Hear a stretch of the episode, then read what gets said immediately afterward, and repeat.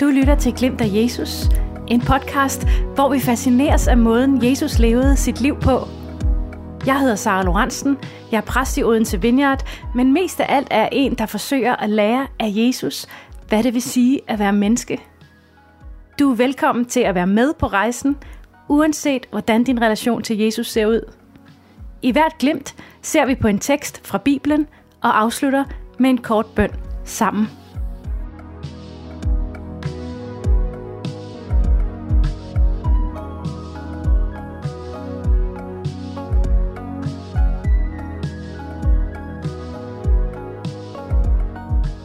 Hej og velkommen til sæson 2 af Glemt af Jesus. jo, jeg har bare glædet mig rigtig meget til endelig at være i gang igen. Det har været så overvældende og fantastisk at møde nogle af jer, der har lyttet til sæson 1 i sommerens løb og høre om, hvordan podcasten er til inspiration og velsignelse. Juhu, mega, mega juhu, Jesus. jeg har selv virkelig nyt at have mere tid hen over sommeren til at læse og faktisk nok især bare være sammen med Jesus i naturen. Jeg bor midt i Odense, men øh, Åstien den ligger sådan lige i nærheden, og når jeg går der øh, sådan ud mod Volsmose, så er der bare sådan overflod af brumbær og idyllisk langstrakte græsarealer og søde, søde køer på sådan nogle almindelige nogen. Øh, jeg ved ikke noget om køer. Øh, og også nogle, øh, sådan nogle langhårede øh, buffalo-agtige nogen måske. Jeg ved ikke, hvad de hedder. Sådan nogle med kæmpe horn og mega varme snuder, som er så søde.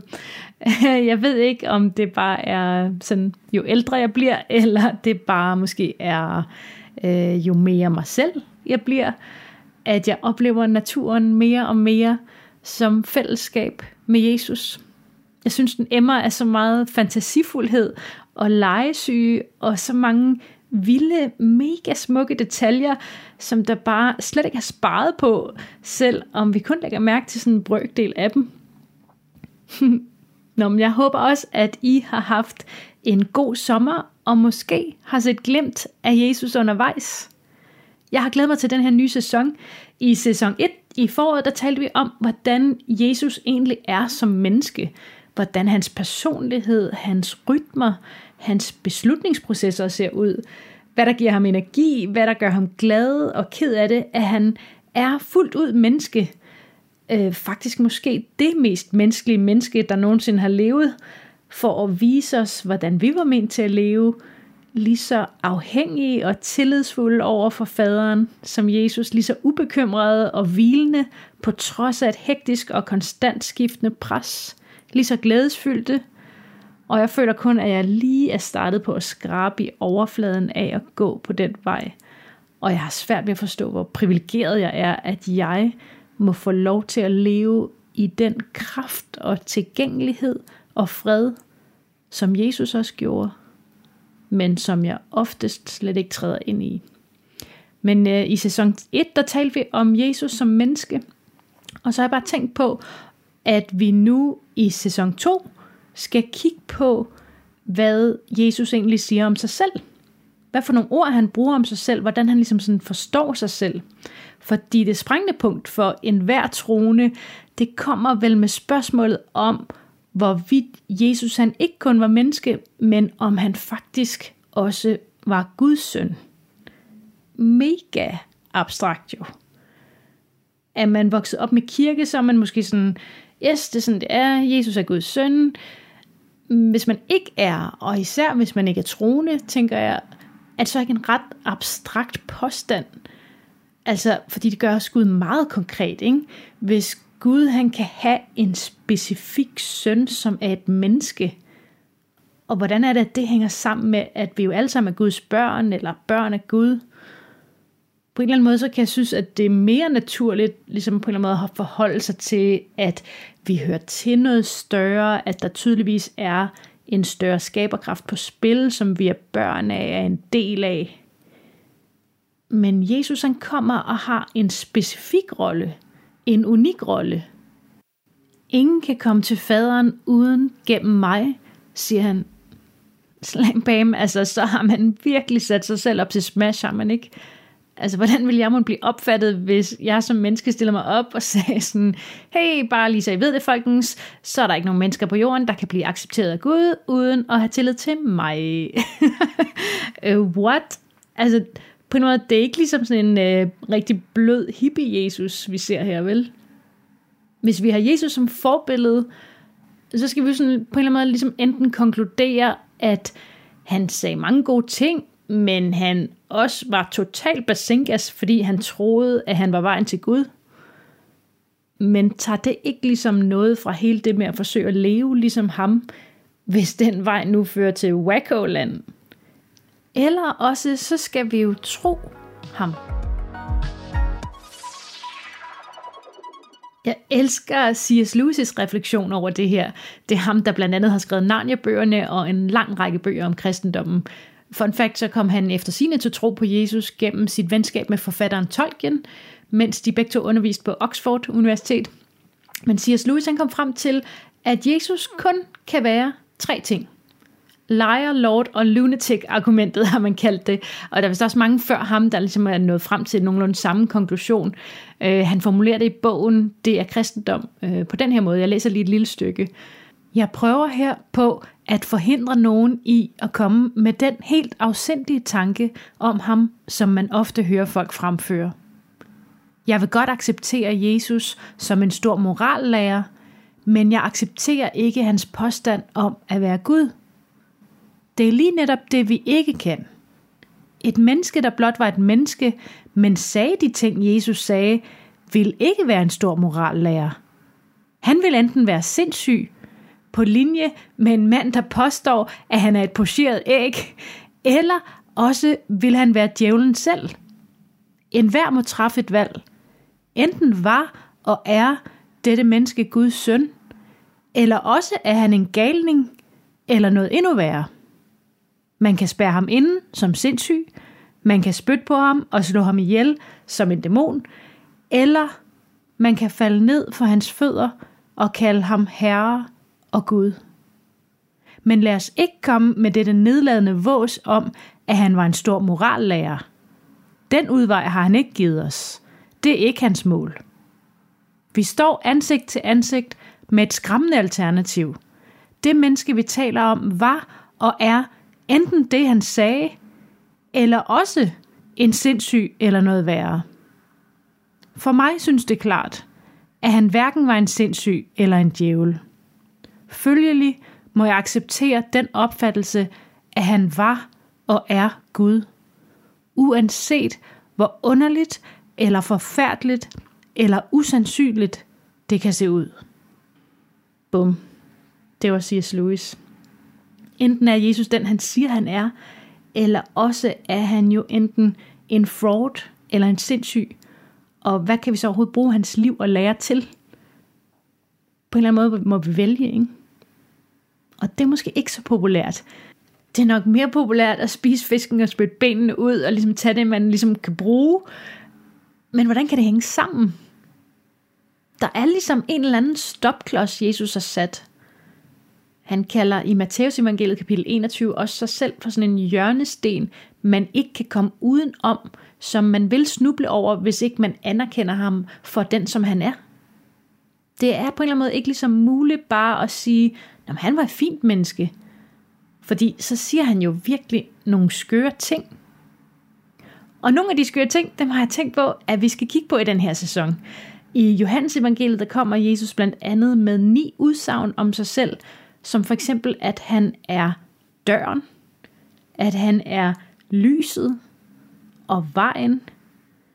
Men inden vi kommer dertil, så tænker jeg på, om vi skulle lige dvæle lidt mere ved det her med, om Jesus er Guds søn, og hvilken relevans det har.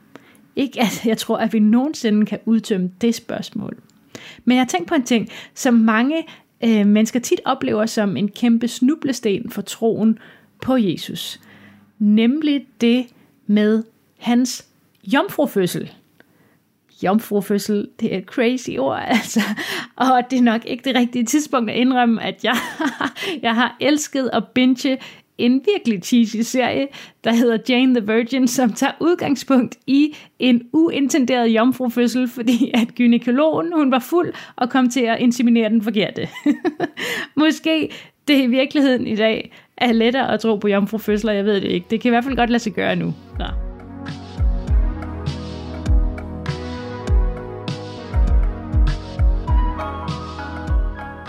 Skal vi ikke lige læse nogle vers fra det første kapitel af Matteus evangeliet fra vers 18 til 25?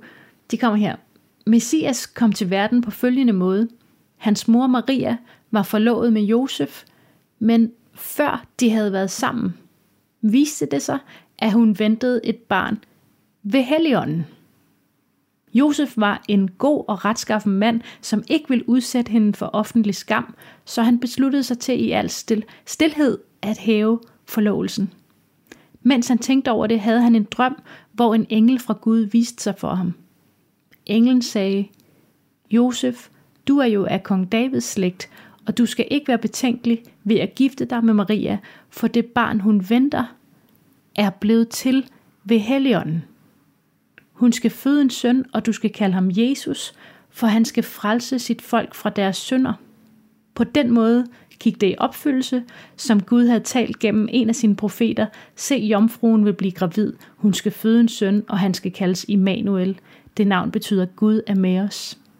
Da Josef vågnede, stod han op og gjorde, som englen havde sagt. Han accepterede at gifte sig med Maria, men havde ikke ægteskabeligt samliv med hende, indtil hun havde født. Maria fødte så en dreng, som fik navnet Jesus. I Lukas evangeliet, der får vi også lige Marias oplevelse med englen, som sagde til hende, Helligånden vil komme over dig, og den almægtige Guds kraft vil gøre et under i dig. Derfor vil det barn, du skal føde, blive et helligt barn, Guds søn. Men udover at jomfrufødslen er forudsagt mange århundreder tidligere i de profetiske bøger i det gamle testamente, og vi derfor ligesom kan forstå, at Jesus han er Messias, hvorfor er den her jomfrufødsel så egentlig så væsentlig? Kan vi ikke bare komme den i kassen af, når ja, Bibelen er lidt mærkelig nogle gange, og det var også en anden litterær kultur og kontekst, det dykker vi ikke lige ned i.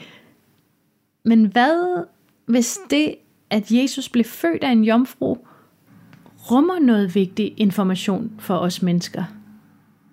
Hvad hvis måden, Jesus kom til os, er et clue til det, der kan redde os fra vores stress og angst. Jeg kom til at læse om den her doktrin forleden, øh, måske med en lille gudsfældighed i en sej tyk bog, der hedder Systematic Theology af Wayne Grudem. Det er sådan en bog, der får en til at se rigtig brainy ud, øh, også selvom man sjældent åbner den. Men der blev jeg faktisk så rørt og overvældet af Guds storhed i den detalje, som jomfrufødselen nok tit har været i min egen tro, at jeg tænkte, at jeg ville dele nogle af de her tanker med jer. Og jeg ved ikke helt, om vi kommer til at bevæge os lidt ud i lidt for meget nørdeland, men i så fald så har I min fulde tilladelse til at zone lidt ud.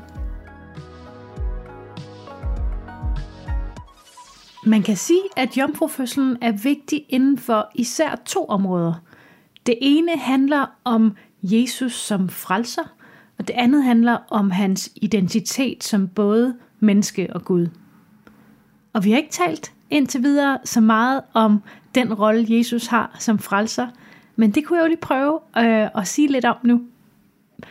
At vi på en eller anden måde er faret vild som mennesker, faldet fra Guds bevidsthed og ned i helvedet af selvbevidsthed, som forfatteren Lian Payne beskriver det. At vi som mennesker er bøjet mod det skabte for mening og bekræftelse og identitet – og det fører en masse brudte relationer og stress og præstationsangst og alt muligt andet med sig. At vi er kroget ind i os selv. Vi er ikke som vi var ment til at være. At vi har brug for at blive reddet. Nogen må betale prisen for snibolden af sårede mennesker, der sårer andre mennesker. Fordi vi bliver ved med at se hinanden som midler til vores egen lykke og tryghed og succes. Hvis vi nu skal opsummere sådan Bibelens historie om mennesker, det verdensbillede, den opererer med, så kan man sige helt kort, at den består af fire dele. Skabelse, fald, genoprettelse og fuldendelse. Og jeg ved godt, nu kan det godt være, at det bliver lige nørdet teologiagtigt. Jeg kan lige gentage dem. Skabelse, fald, genoprettelse og fuldendelse, fuldendelse hvis jeg kunne finde ud af at sige ordet. Det er faktisk hele Bibelens historie, at vi er skabt som mennesker til at leve i Guds kærlighedsrige og vandre i perfekt harmoni med Gud selv og forvalte jorden sammen med ham som hans forlængede krop, som det væsen, der ligner Gud mest. Men vi er faldet væk fra den relation, og det lider hele skabningen, og man kan sige også helt klimaet under. Og ind i den historie sender Gud sin egen søn, en del af ham selv til den verden, han har skabt. Inkarneret som menneske til at opleve vores sorg og smerte og tage den på sig og lede os tilbage til den relation, der giver liv til os og til vores jord. Og så slutter Bibelen i Johannes' åbenbaring, hvor alt genoprettes, og hver en tårer tørs bort, og det for altid er Guds kærlighedsrige, der fylder alt. Det er den meget hurtige version af Bibelens overordnede historie. Jeg ved ikke, om du forstår dig selv ind i den her historie eller ej. Jesus forstod sig selv ind i den historie, og modellerede den historie i alt han gjorde og sagde, hvis du lægger mærke til det i evangelierne. Og jeg tror faktisk, at alle mennesker kender en version af den her historie på deres egen krop. Hvis man skulle bruge nogle lidt mindre kristne ord, så tror jeg måske, at de fleste mennesker har de samme tilsvarende fire fornemmelser, kunne man også kalde dem. Altså et, at verden er smuk, solnedgangen og sovende babyer og kærlighed, der er masser af vidunderlige ting. Men nummer to, så er verden alligevel brudt. Det har vi alle sammen en fornemmelse af. Overalt, så er der mennesker omkring os, inklusive os selv, som har det svært nummer tre, så har vi en fornemmelse af, at verden kan blive helet. Hele tiden så finder vi på nye måder øh, at gøre tingene bedre på. Ikke? Men nummer fire, så er der også den her fornemmelse af, at der må være noget mere. Vi længes hele tiden efter den her ultimative følelse, øh, opfyldelse af fred. Øh, vi søger den i alle mulige ting, om det er sex eller parforhold, øh, eller at gøre en forskel, eller læse mindfulness-bøger, eller træne, eller går tur i naturen. På en eller anden måde, så har vi alle sammen den her fornemmelse af at være skabt til mere kærlighed, end det vi oplever, ikke? Måske det i virkeligheden er noget af det, der peger allermest mod Gud, jeg ved det ikke. Der er noget, der er brudt, og ind i den brudhed kommer Jesus gennem en jomfrufødsel. Og nu er vi tilbage ved, hvad den jomfrufødsel kan sige os. Måske jomfrufødslen først og fremmest viser, at redningen ultimativt altid må komme fra Gud. At vi ikke kan redde os selv. Det bør måske nok være tydeligt, rigeligt tydeligt. Øh, det er nok ikke intentionerne, det er galt med, eller måske det er også det, øh, måske de bare ikke er dybe nok, men man må bare sige, når man ser på verdenshistorien, så gentager vi jo bare ret meget rod, gør vi ikke? At vi bliver også klogere, ting bliver også bedre, men vores usikkerhed, vores trang til at bevise os selv på andres bekostning, den tager vi ligesom med os over generationer, gør vi ikke? Der er en skør passage i første Mosebog lige øh, efter det, som øh, man kan kalde syndefaldet, faldet væk fra Gud. Det, øh, det er som om, at Gud han godt vidste, at det ville ske, og det tror jeg, da, det tror jeg, da han gjorde. Øhm, måske for at vise os, at vi ikke kan selv. Jeg ved det ikke. Mm, I hvert fald har han respekt nok for os til at lade os bestemme vores retning selv. Men lige efter syndefaldet, der lover Gud, at kvindens afkom skal knuse slangen, som jo ledte deres tanker hen på tvivl på Guds godhed, væk fra tilliden til hans godhed. Så jomfrufødslen, starten på Guds redningsplan, den sker gennem en kvinde, som Gud har lovet. Men det er Gud, der får det til at ske gennem hans kraft, ikke gennem menneskelig præstation. Den frelse eller redning, vi har brug for, vil altid være Guds overnaturlige værk. Hans indgriben. Som Helligånden, der befrugter mennesket Maria. Og det synes jeg bare er mega opmuntrende ind i en kultur, hvor jeg hele tiden lærer, at jeg selv skal bevise, at jeg er nok at jeg selv skal sørge for at hele mig selv, tænke positivt, opmuntre mig selv osv. Det andet område, hvor Wayne Gruppen forklarer, at jomfrufødslen den spiller ind, det er det her med Jesus som fuldt ud menneske og fuldt ud Gud. Øh, det er jo i sig selv en sætning, der kan få ens hjerne til fuldstændig at kortslutte. Er det ikke? Øh, I alle andre religioner, der er det jo en kæmpe pointe, at det guddommelige er noget helt separat fra det menneskelige.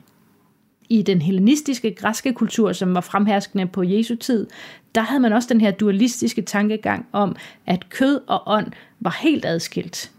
Det var helt usmageligt at blande dem sammen.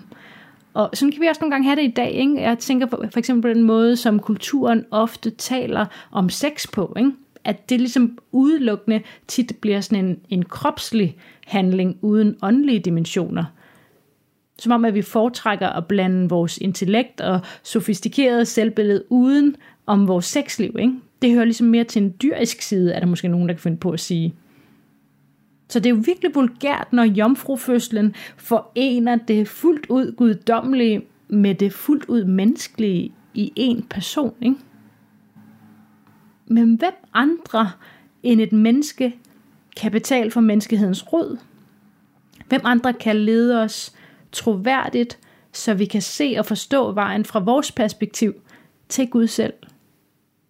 Kun et menneske, men ikke et faldent menneske, som os selv. Det er som om, at jomfrufødslen gør det muligt at forene fuld guddommelighed og fuld menneskelighed i en person. Det er i hvert fald den måde, Bibelen beskriver, at Gud valgte at sende sin søn ind i verden på. Kunne han have gjort det på nogle andre måder? Det kunne han vel godt. Han kunne vel sådan teoretisk set godt have skabt et komplet menneske i himlen, og så øh, sendt ham dalende ned fra himlen uden menneskelige forældre. Altså hvis Gud er Gud, så kan han vel gøre, hvad han vil. Hvis han har skabt hele verden og skilte det røde hav, og han opretholder hele verden og oprejste Jesus fra de døde, hvis nu Gud er Gud, så kunne han jo godt have gjort det sådan, ikke? Det var den vej, Jesus steg til himmels. Mærkeligt, som jeg synes det er. Altså, hvor blev han af? Så mærkeligt den måde kunne Gud jo godt have gjort det på. Men så ville det have været meget svært for os at identificere os med Jesus som menneske ligesom os, ville det ikke? Han ville vel ikke rigtig kunne have ageret storebror på samme måde, når han ikke kendte til den fulde menneskelige oplevelse. Og han ville ikke have nedstammet fra Adam. Han ville faktisk ikke rigtig tilhøre den menneskelige race. Omvendt så kunne Gud vel også have sat Jesus ind i verden med to menneskelige forældre og ligesom have forenet hans guddommelige natur med hans menneskelige natur på et eller andet givet tidspunkt tidligt i hans liv, kunne ikke? Men så ville det måske også have været svært for os at forstå ham som fuldt ud Gud. Hvis hans oprindelse ligesom var helt main til vores, jeg ved det ikke. Det er som om Gud har bestemt, at der skulle være en kombination af både menneskelig og guddommelig indflydelse i Jesu fødsel. Ikke?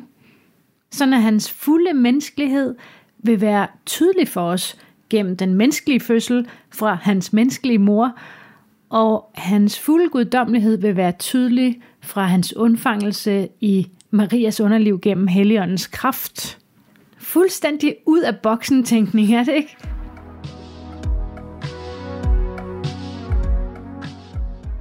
når jeg reflekterer over det her med, hvorfor det er vigtigt, om Jesus er født af en jomfru, om han er blevet til ved Helligånden, så tror jeg mest af alt, at det bliver grebet af sådan en stille og ydmyg taknemmelighed over Guds kæmpe respekt for menneskeheden. At han ikke bare kommer og trumler med sin guddommelige magt, men at han bliver en del af os, blander DNA med os, gør sit værk igennem os og med os. En ydmyg far med al magt, som behandler sine skabninger med kæmpe respekt, ligesom Jesus møder hver eneste menneske ydmygt og med interesse. Ligesom han nulrer Judas' tær, selvom han ved, at han vil forråde ham – Ligesom han tålmodigt bærer over med sine disciple og deres sådan egoistiske forståelsesramme, selvom han er skaberen af hele universet selv. alt ved Jesus skinner af selvopoffrende kærlighed. Ikke ved at være en dørmåtte, men ved at vide sig elsket. Ved at være på en dyrebar kærlighedsmission. Det er ikke helt sådan, vi som mennesker har det med at lede hinanden eller lede lande for den sags skyld. Vi går op i at sørge for at holde på vores ret og råbe op, hvis noget er uretfærdigt. Jesus er ikke afhængig af, hvordan vi ser ham for at vide, hvem han er. Han føler sig ikke mindre værd, når han behandles uretfærdigt. Selvom han hader uretfærdighed. Det er noget af det, der fylder allermest i det gamle testamente især.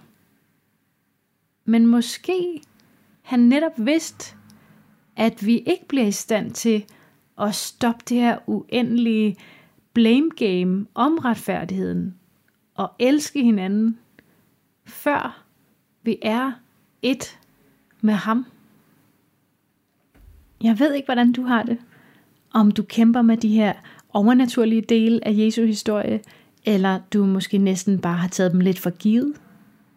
Men jeg tror, at jeg vil bede om, at vi hver især, der hvor vi er i dag, må opleve, hvordan Gud selv kommer os i møde med sin overnaturlige helligånd på så mange måder på vores præmisser og med respekt for vores forståelsesramme og kultur. Det er ham, der tager initiativet. Det er ham, der elsker os først og rækker hånden ud. Måske man kun kan tage imod den, hvis man erkender, at man ikke kan redde sig selv. At man på en eller anden måde ikke formår selv at være alt det, man er skabt til. Tak, tak, tak Jesus. Du, som var med ved verdens skabelse, at du var villig til at blive det, du ikke er. At du ydmygede dig så meget til at blive et magtesløst spædbarn og gennemleve det at være menneske. Fordi du vil os, og du ved, at vi ikke kan kroge os ud af os selv uden dig. Vil du komme med din kærlighedsånd i dag og lad os fornemme dig selv.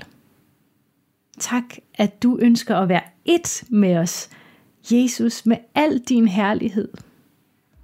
Det er for stort til, at vi forstår det. Tak.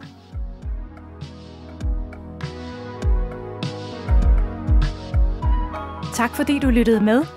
Klik endelig abonner på Glimt af Jesus, der hvor du hører podcasts. På den måde er der flere nysgerrige på Jesus, der kan få kendskab til os. Du er også meget velkommen til på Instagram at følge mig eller Laundry.dk, der producerer den her podcast og andet godt indhold om tro. Tusind tak til Sonar Music, og vi håber, at du vil opleve glimt af Jesus i løbet af din dag.